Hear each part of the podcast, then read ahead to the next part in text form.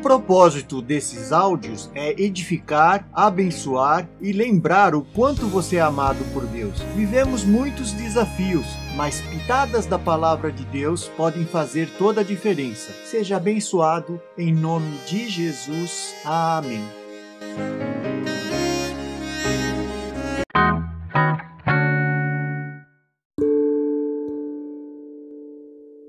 Desânimo, parte 1. O desânimo é uma coisa que pode acontecer a qualquer um, não necessariamente por qualquer tipo de problema espiritual, ou seja, acontece mesmo com pessoas muito sérias com sua fé no Senhor. Isso é uma coisa importante ao ponto de Jesus falar: No mundo tereis aflições, mas tende bom ânimo. Isso está em João 16, 33. Ou seja, circunstâncias virão e tentarão te derrubar, mas a solução está em Cristo. Ele te levará a uma nova realidade de vida. Vejamos uma referência de desânimo expressa em Jó, que tinha um perfil de um encorajador. Contudo, quando passou por extrema dificuldade, a realidade foi cruel e avassaladora sobre sua vida. Veja o que diz Jó 4, 3 a 5. Pense bem, você ensinou a tantos, fortaleceu mãos fracas, suas palavras davam firmeza aos que tropeçavam. Você fortaleceu joelhos vacilantes, mas agora que se vê em dificuldade, você se desanima quando você é atingido,